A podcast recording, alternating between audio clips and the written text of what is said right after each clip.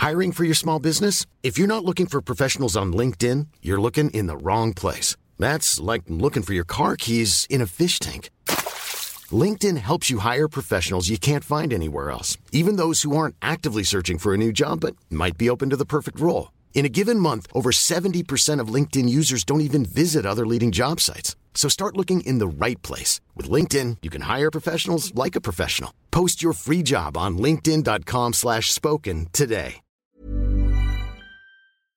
Vamos a hablar de los riesgos del nuevo rediseño del espacio aéreo en el Valle de México.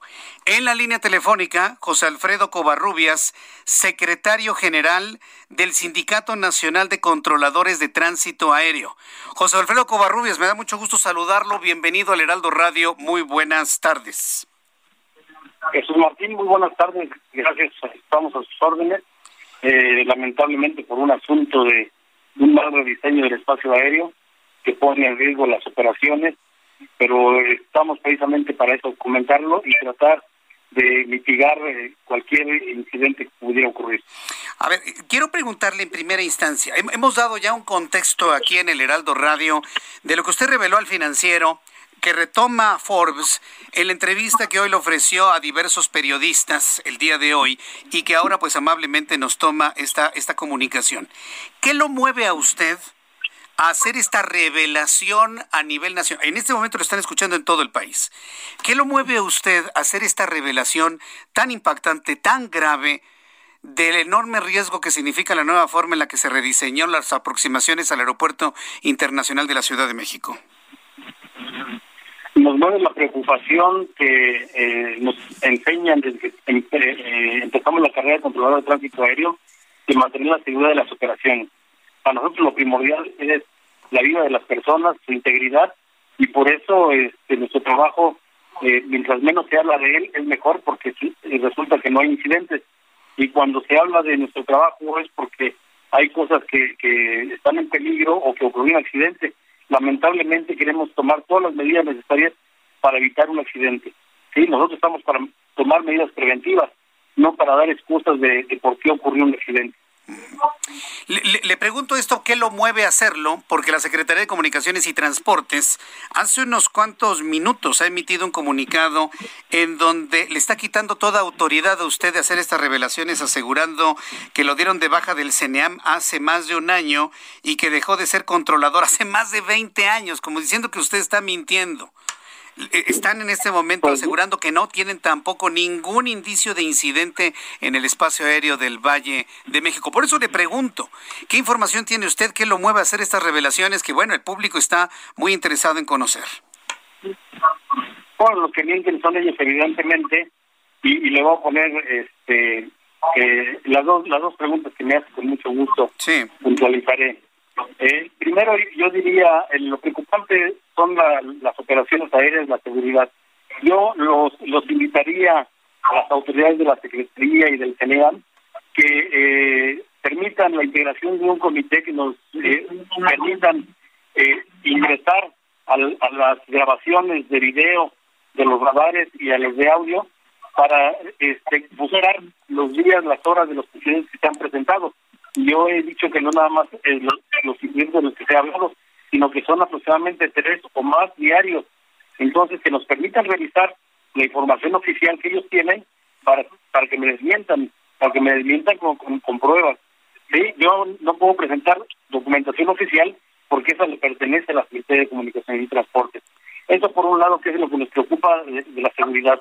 Por el otro, de, mi persona, bueno, pues también podrán decir que soy casado, que tengo dos hijos, pues nada tiene que ver con, con desacreditar lo, lo que diga porque eh, si bien es cierto que yo estoy desempeñando una, una comisión sindical, un cargo sindical, también quiere decir que la ley me protege y no debieron de haberme despedido.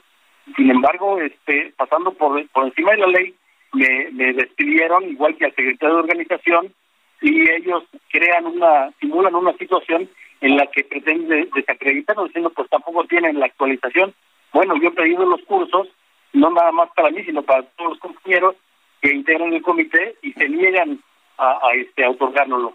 Entonces, crean una situación ficticia para, para desacreditarlos como personas, pero nada tiene que ver. Sería grave si yo estuviera controlando sin las credenciales correspondientes. Sí, tengo mis credenciales y como no estoy controlando, pues estoy eh, desempeñando al 100% mi función como, como secretario general del sindicato. Esto es importante porque debe saber el público que esta persona que Comunicaciones y Transportes desacredita, usted es el secretario general del Sindicato Nacional de Controladores de Tránsito Aéreo en funciones, es decir, su, su palabra vale, usted tiene información de lo que han vivido los propios controladores aéreos. Aquí la pregunta es, ¿por qué otros controladores aéreos no han hecho esta denuncia? ¿Están amenazados? ¿Tienen miedo? ¿No tienen los elementos suficientes? ¿Por qué no han revelado otros controladores lo mismo que usted está revelando en este momento en el Heraldo Radio? Porque han utilizado dos formas de convencerlos de que no revelen la información.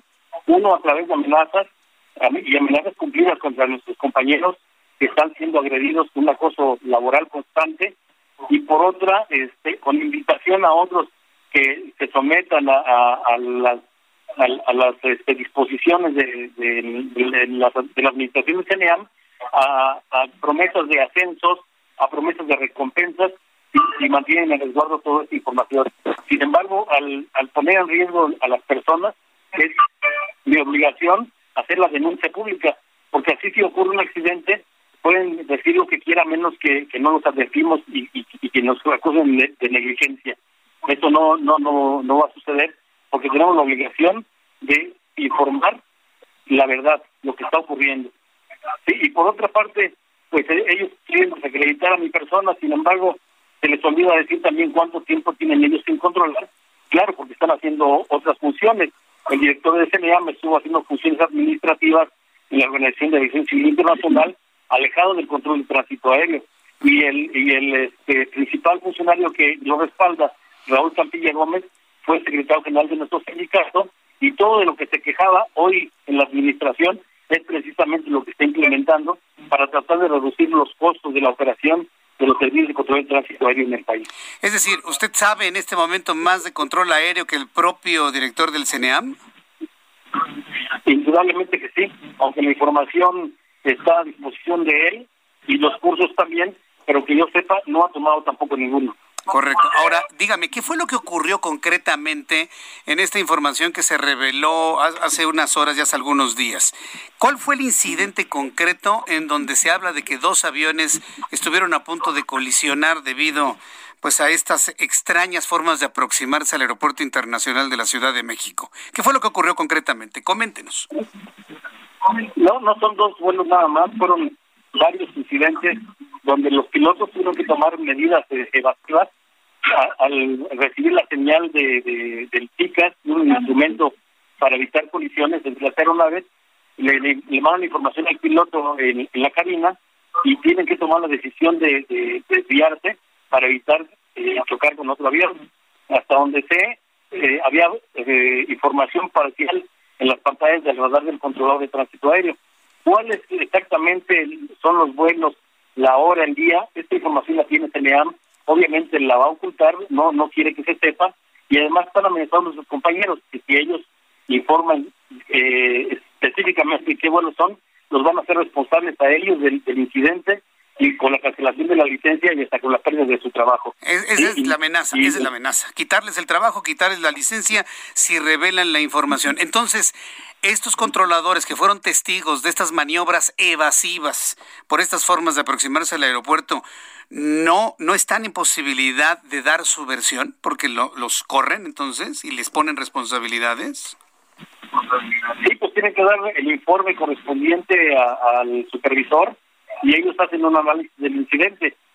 esta información este, la, la tiene CNEAM y, obviamente pues no la quiere hacer pública porque tienen responsabilidad los administradores, que finalmente son los que están estableciendo de manera prematura los procedimientos sin tomar en cuenta toda la capacitación que se requería para implementarla y sobre todo las pruebas en simuladores que nos permitan eh, todos los escenarios donde pudieran haber eh, este, emergencias, eh, mal tiempo, fallas de los equipos y, y, que el controlador esté familiarizado con estas situaciones y pueda tomar las mejores decisiones.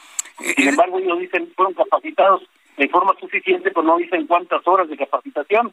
cuando hay compañeros nuevos que están integrando al centro de control, que con unas, un par de semanas le dicen ya estás en turno y ya estás listo para trabajar, cuando generalmente nos toma entre tres y seis meses. Bien, José Alfredo Covarrubias, yo quiero agradecerle mucho estos minutos de comunicación con el auditorio del Heraldo Radio. Estas denuncias han quedado al aire. Seguramente habrá comentarios en las próximas horas y una información más pormenorizada por parte de la Secretaría de Comunicaciones y Transportes. Me deja usted profundamente preocupado por lo que puede ocurrir. Yo no creo que sea necesario que mueran personas inocentes en dos aviones que colisionen en el espacio aéreo del Valle de México para hacer entender que estas formas de aproximación no son las correctas, no son las idóneas. Yo le pido por favor que me nos mantenga al tanto de todo lo que usted se esté enterando por parte de los controladores aéreos. Es muy importante, José Alfredo Covarrubias.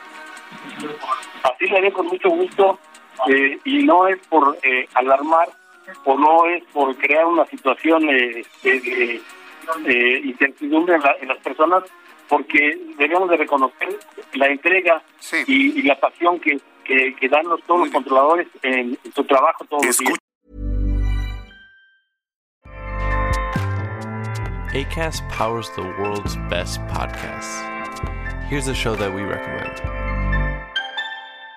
The Real Housewives is a guilty pleasure for most, but if you're looking to not feel guilty about that pleasure, tune in to Everything Iconic with me, Danny Pellegrino, where I break down all the messy moments and behind the scenes antics of Bravo's popular franchise. And on Everything Iconic, I also interview celebrity guests like Kelly Ripa, Kiki Palmer, Drew Barrymore, Cameron Diaz, and more about their guilty pleasures, their past work, and so much more. So if you're pop culture obsessed and find yourself watching way too much reality TV like me, tune in to Everything Iconic with Danny Pellegrino wherever you listen to podcasts. ACAST helps creators launch, grow, and monetize their podcasts everywhere. ACAST.com.